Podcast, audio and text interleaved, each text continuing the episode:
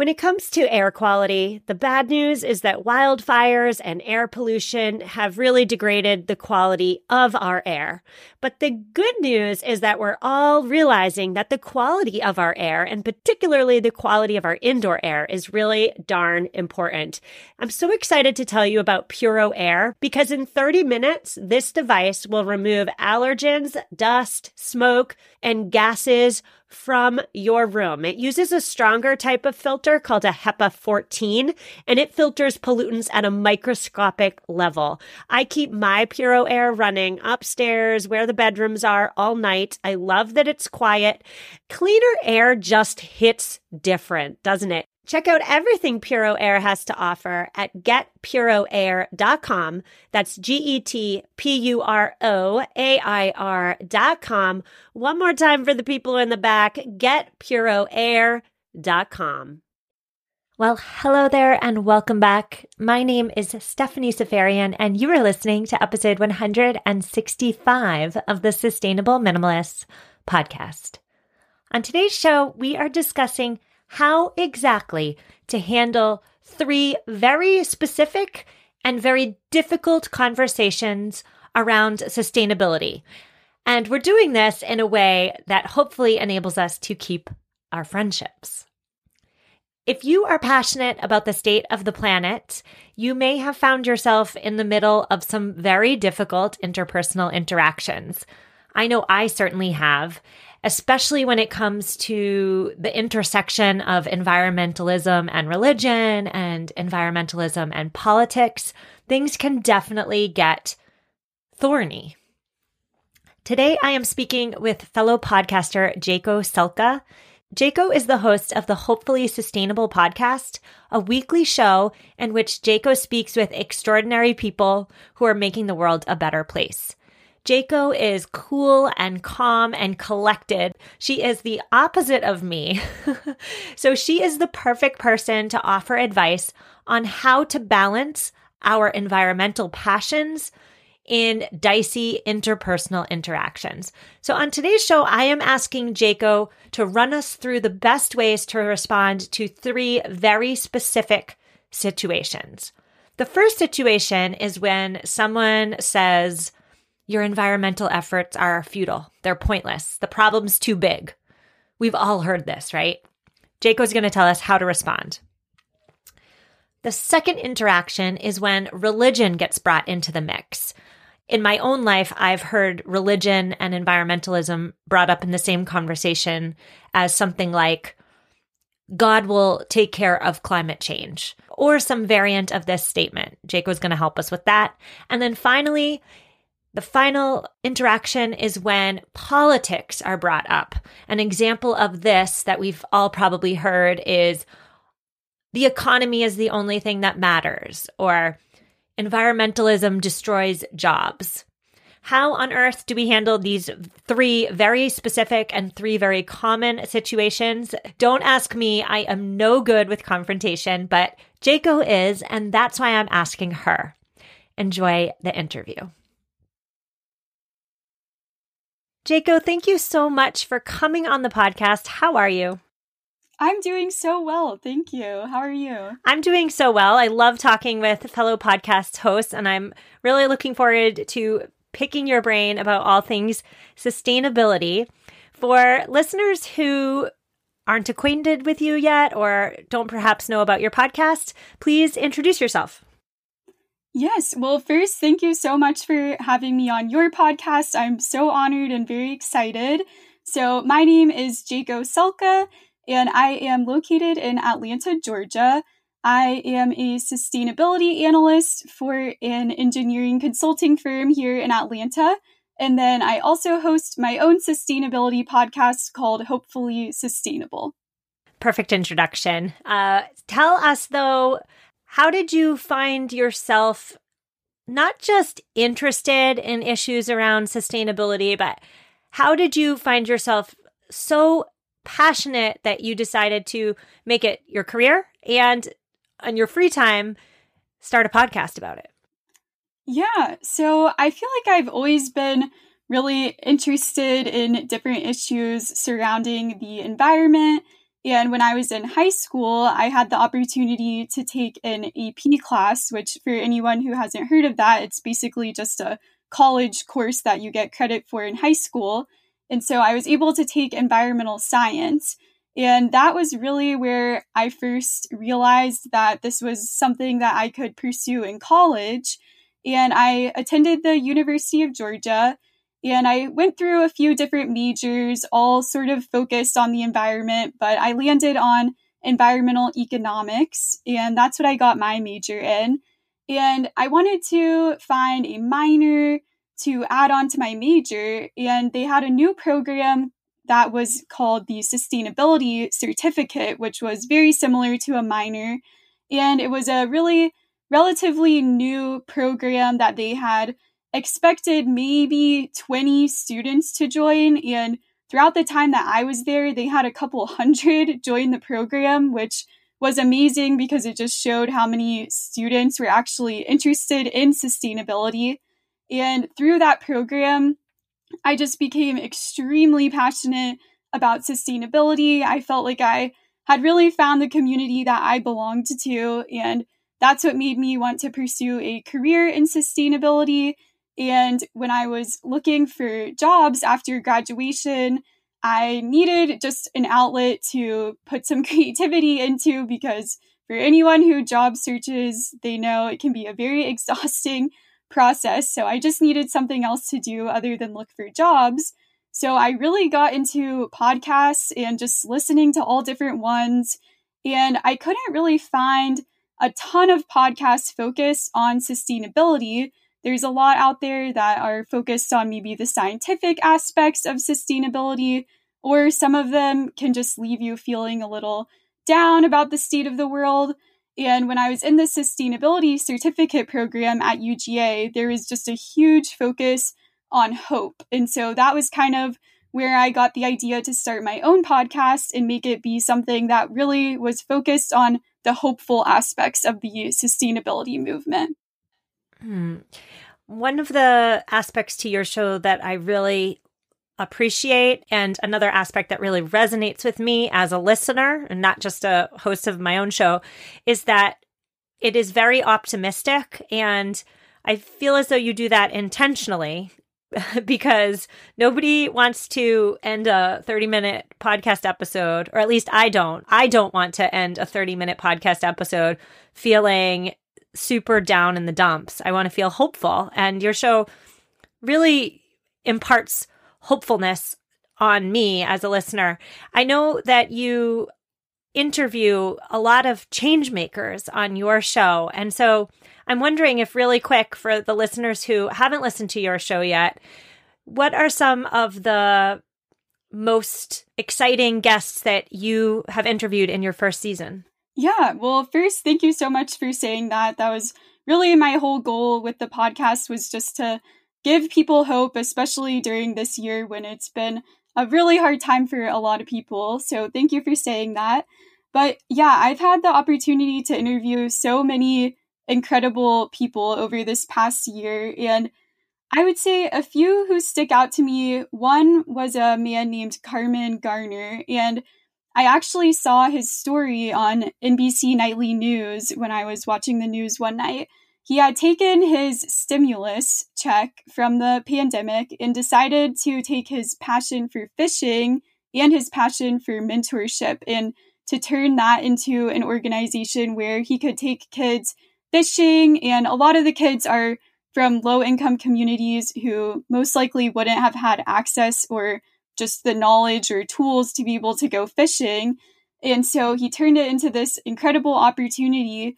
And it might not be exactly what you think of when you think of sustainability, but he's really imparting this knowledge in the children that he works with and just this respect for the environment that I'm not sure they would have necessarily gotten otherwise. And I think that's really important with the youth today is to just bring everyone into the movement. And I really appreciate all the work that he's doing. So that was definitely someone who stuck out to me.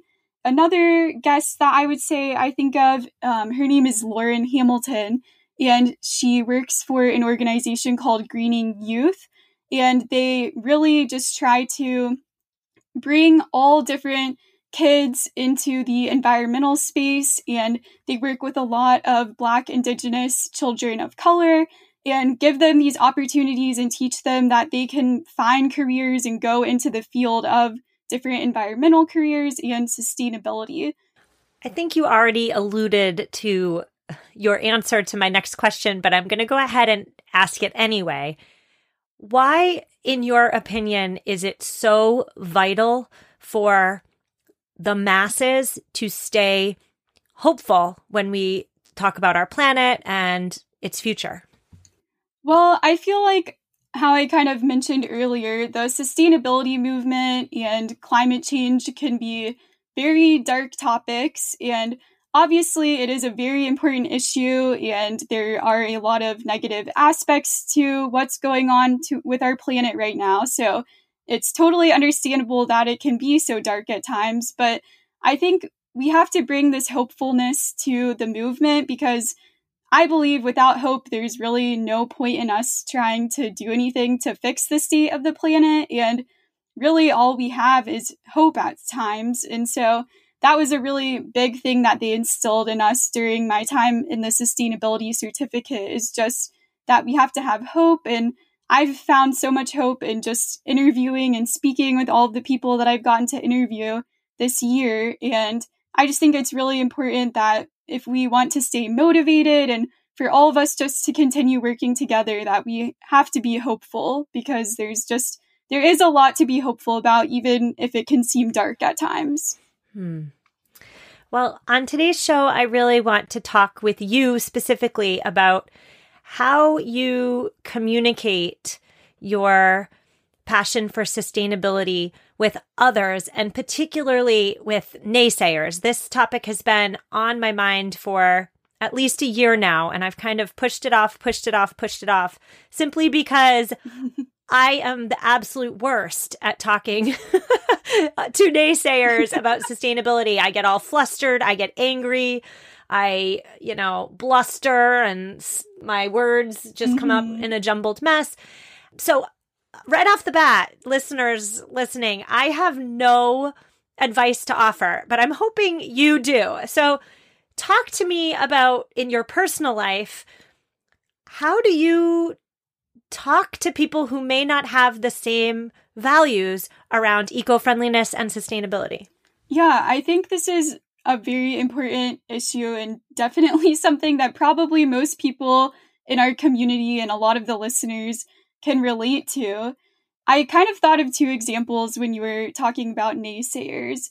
I definitely have some family who I wouldn't necessarily say are naysayers, but definitely have more conservative values. And I, I wouldn't say climate change is necessarily the very first issue that they would say they're passionate about.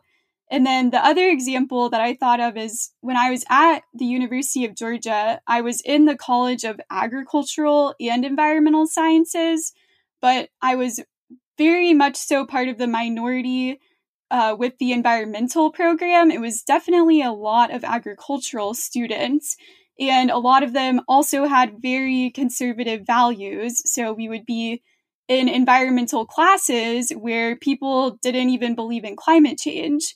So, I guess some advice that I would say is we kind of just have to meet people where they are and find what part of the sustainability movement or what part of climate change do they have something that they can relate to. So, if you have family with conservative values who are naysayers, but they love to go hiking, okay, so let's try to focus on that and say, okay, well, this land needs to be protected and we need to respect this land if you want to continue to have these opportunities to go hiking. And I think, especially for maybe the older generations, to say we need to save the planet for their grandkids or their their future grandkids because if we don't start working now then their grandkids might not have the same opportunities to see the world as they see it now and I also think that it's important to maybe not, which this might not be what you, expect, but to maybe not focus on sharing facts or science with naysayers, but more so just the values, kind of like I was just mentioning, because I feel like if they are already skeptical of climate change and skeptical of the sustainability movement, if you just come at them with all these facts and statistics, they might just get a little overwhelmed and just shut down. So, just coming at them from kind of a values perspective, I think is really important.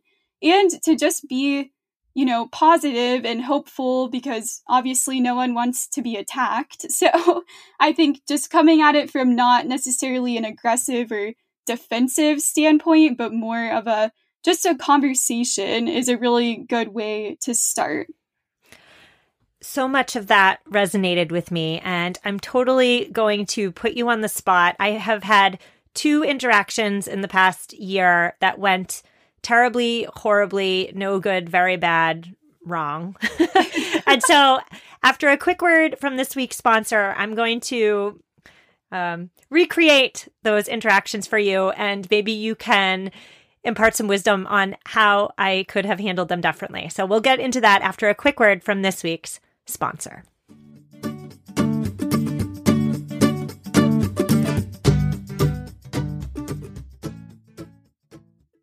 The Sustainable Minimalist podcast is supported by AeroGarden. If you live in a cold weather climate like me, outdoor gardening may be inaccessible to you for up to half of the year. But February is indoor gardening month, and so there has never been a better time to get serious about growing your own herbs, vegetables, salad greens, and more with AeroGarden. I love that AeroGarden makes indoor gardening super easy, super tasty, and worry free. Just insert the pre seeded pots into your AeroGarden and add water. Because plants are grown hydroponically, they grow five times faster than a traditional outdoor garden. No green thumb required. Most plants are ready to harvest in four to six weeks and will keep producing harvests for six months or longer. Find the AeroGarden model that's right for you and get 20% off site wide with code MINIMAL at checkout.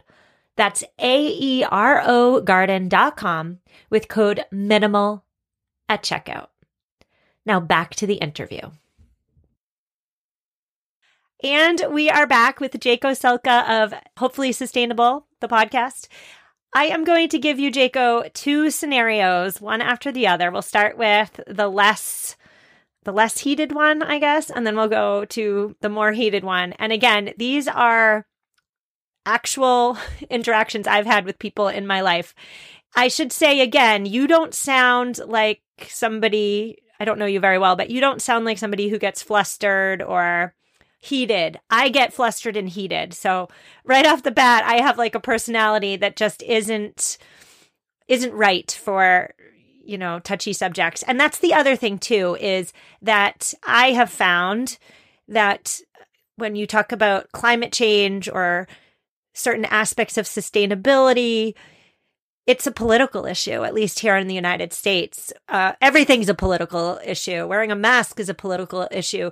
And so there's that extra hurdle to jump over. But all right, so here we go. Here's the first interaction. This interaction was with another couple, a man and wife, who are very good friends with us. And out of the blue, around the dinner table, um, the husband said something along the lines of, I don't understand why anybody would try to be sustainable. The problem is just too big. There's no solution. So why try? How would you have handled that?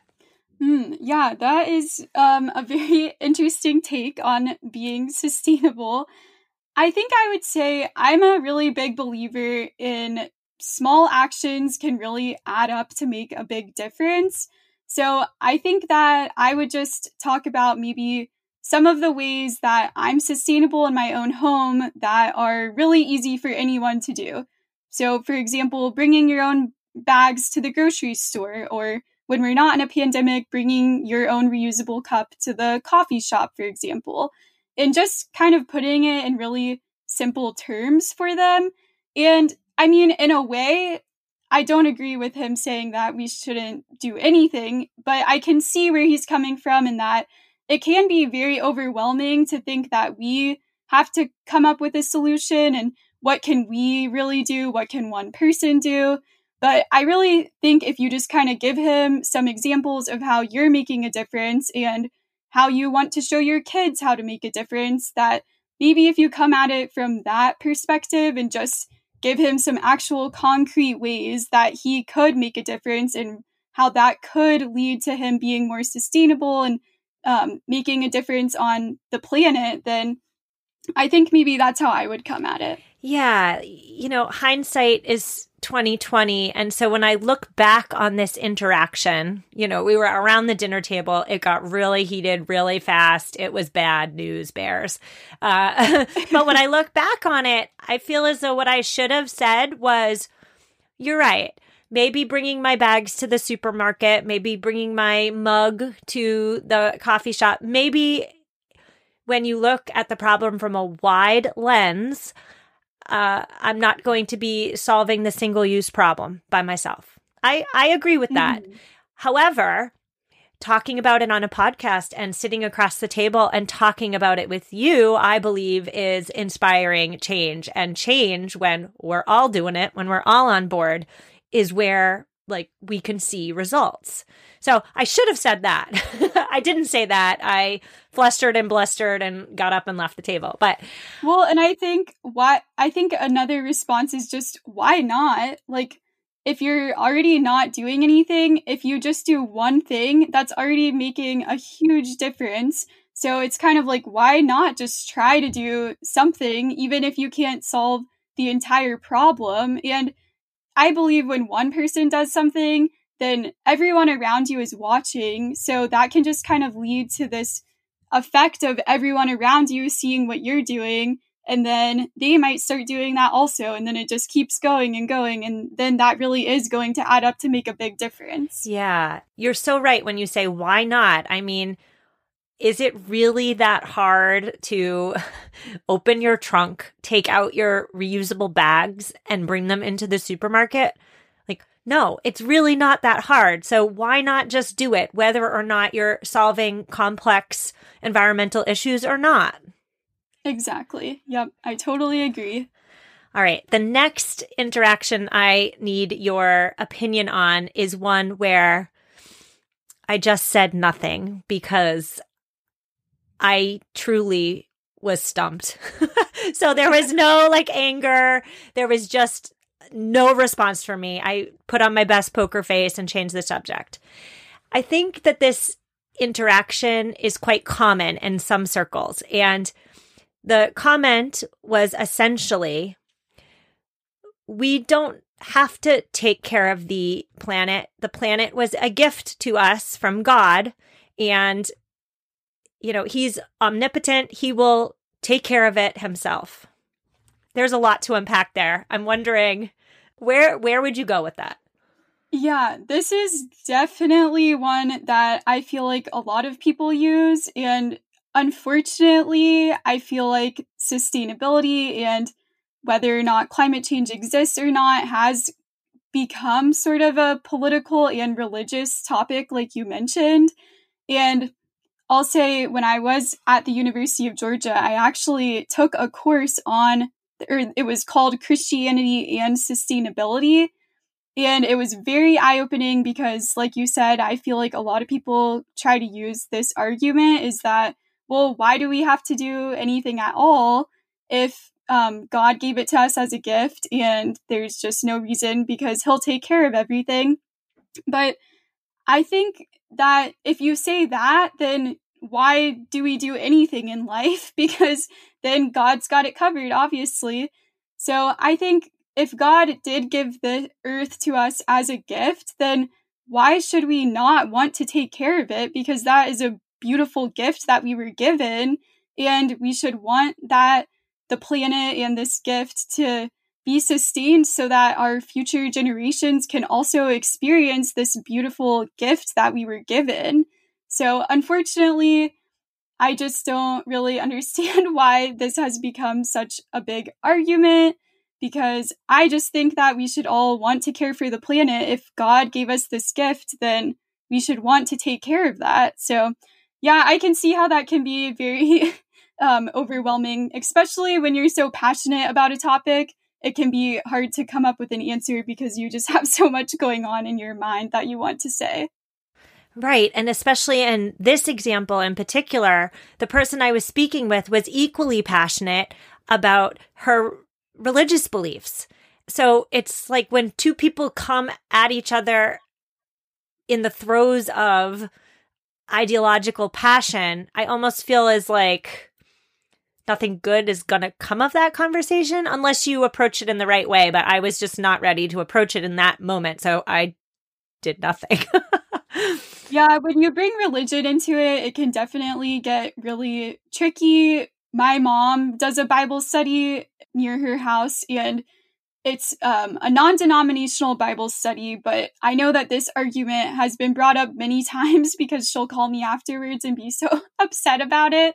And so I just, I'm, it's very unfortunate that this has become an argument. And I think it is important to remember that there are some people that you are just not going to be able to negotiate with, especially when it comes to religion, because people have their firm beliefs and a lot of people are not willing to change those or to be open to changing those beliefs that's also something to keep in mind is you're not going to convince everyone of your side of the argument but I personally believe that if God gave us this earth as a gift, that we need to treat it as a gift. Think of any gift that you're given from friends and family. You normally would treat that gift with respect because you respect the other person. So if you respect God as a religious person, then you should want to respect the gift of the earth that you were given.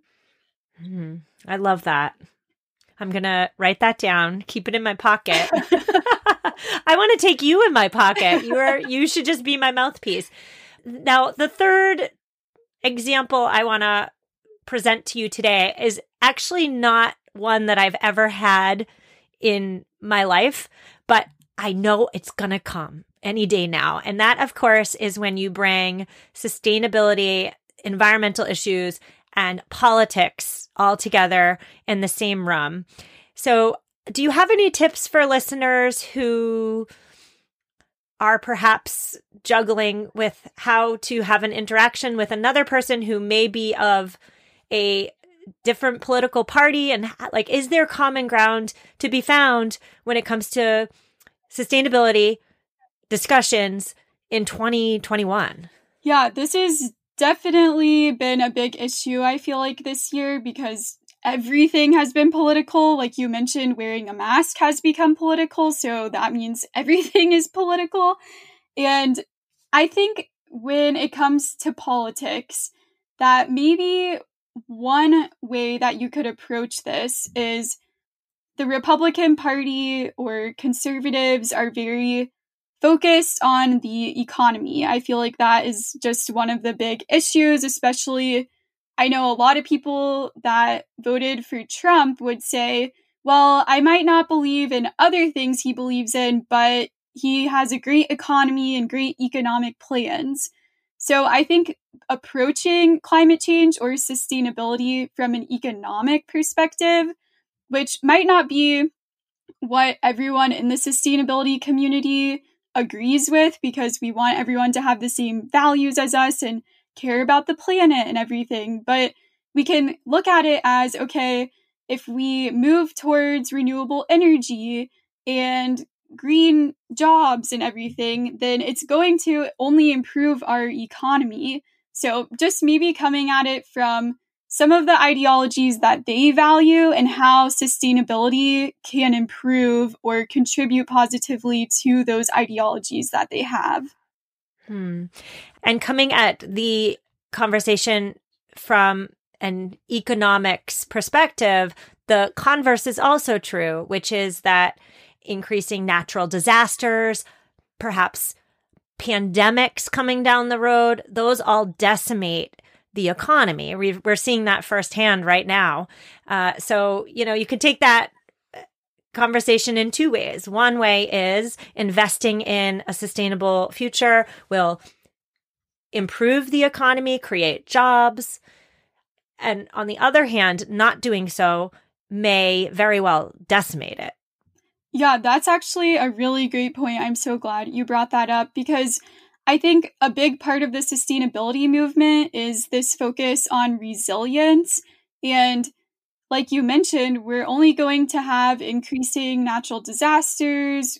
There's probably going to be another pandemic at some point, unfortunately, but we need to be resilient. And that is a huge focus in cities with sustainability groups. And I just think that's really important that you pointed that out because if we want to have a resilient economy, a resilient community, and a resilient planet, then we need to focus on sustainability.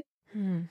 You're so right. This conversation has just reinvigorated my passion for the environment. So thank you so much.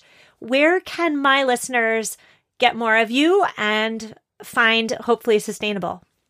Yeah, so if you are on Instagram, you can find the podcast at Hopefully Sustainable Pod. I post a lot of content related to all of the guests that I have on the show and just related to the different topics that we cover. And you can find the podcast on all podcast streaming platforms. So Apple Podcasts, Spotify, Google Podcasts, and all of the above. Well, I have to ask before we go do you have anything big planned for season two? Well, I already have a lot of very exciting ideas, and I'm just really excited to continue interviewing all these people who are making such a big difference because it's so inspiring to me, and I just love sharing those people's stories with everyone else. So I have a lot of exciting ideas, so definitely get ready for season two. Jaco, thank you so much for coming on the show. I loved every minute of talking to you. Thank you so much. I so hope you enjoyed that interview with Jaco Selka of the Hopefully Sustainable podcast. I told you she was cool, calm, and collected. You can check out her show wherever you listen to podcasts, but I have also linked to her show in this week's show notes. Which reminds me, the show notes are at mamaminimalist.com forward slash 165. That's M A M A minimalist.com forward slash 165. So if you're listening to this episode, you're thinking, wait a minute, this isn't a real life sustainable minimalist episode. This is just a normal episode coming out on a Thursday. If you're thinking that, yes, you are right, my friends. I will be back next Tuesday with a conventional episode, and I will be back next Thursday with a real life sustainable minimalist episode. So lots of episodes happening here. Enjoy them. I will see you next week. Stay home, stay healthy, and take care, my friends.